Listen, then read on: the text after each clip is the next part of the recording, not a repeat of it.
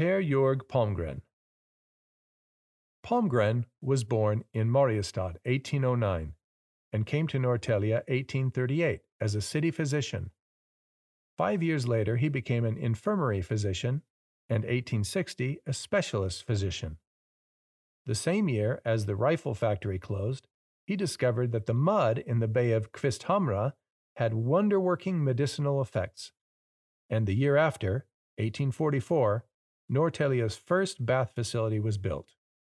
Palmgren became the first bath physician, and he also developed the idea of a community park.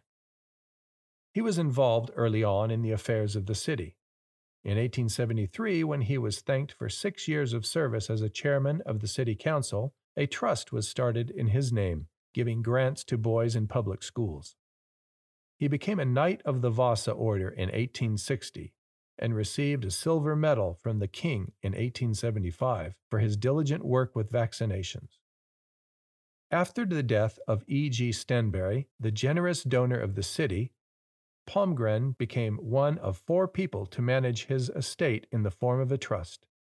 When Palmgren died in June 1898, he had been the oldest physician in Sweden for two months.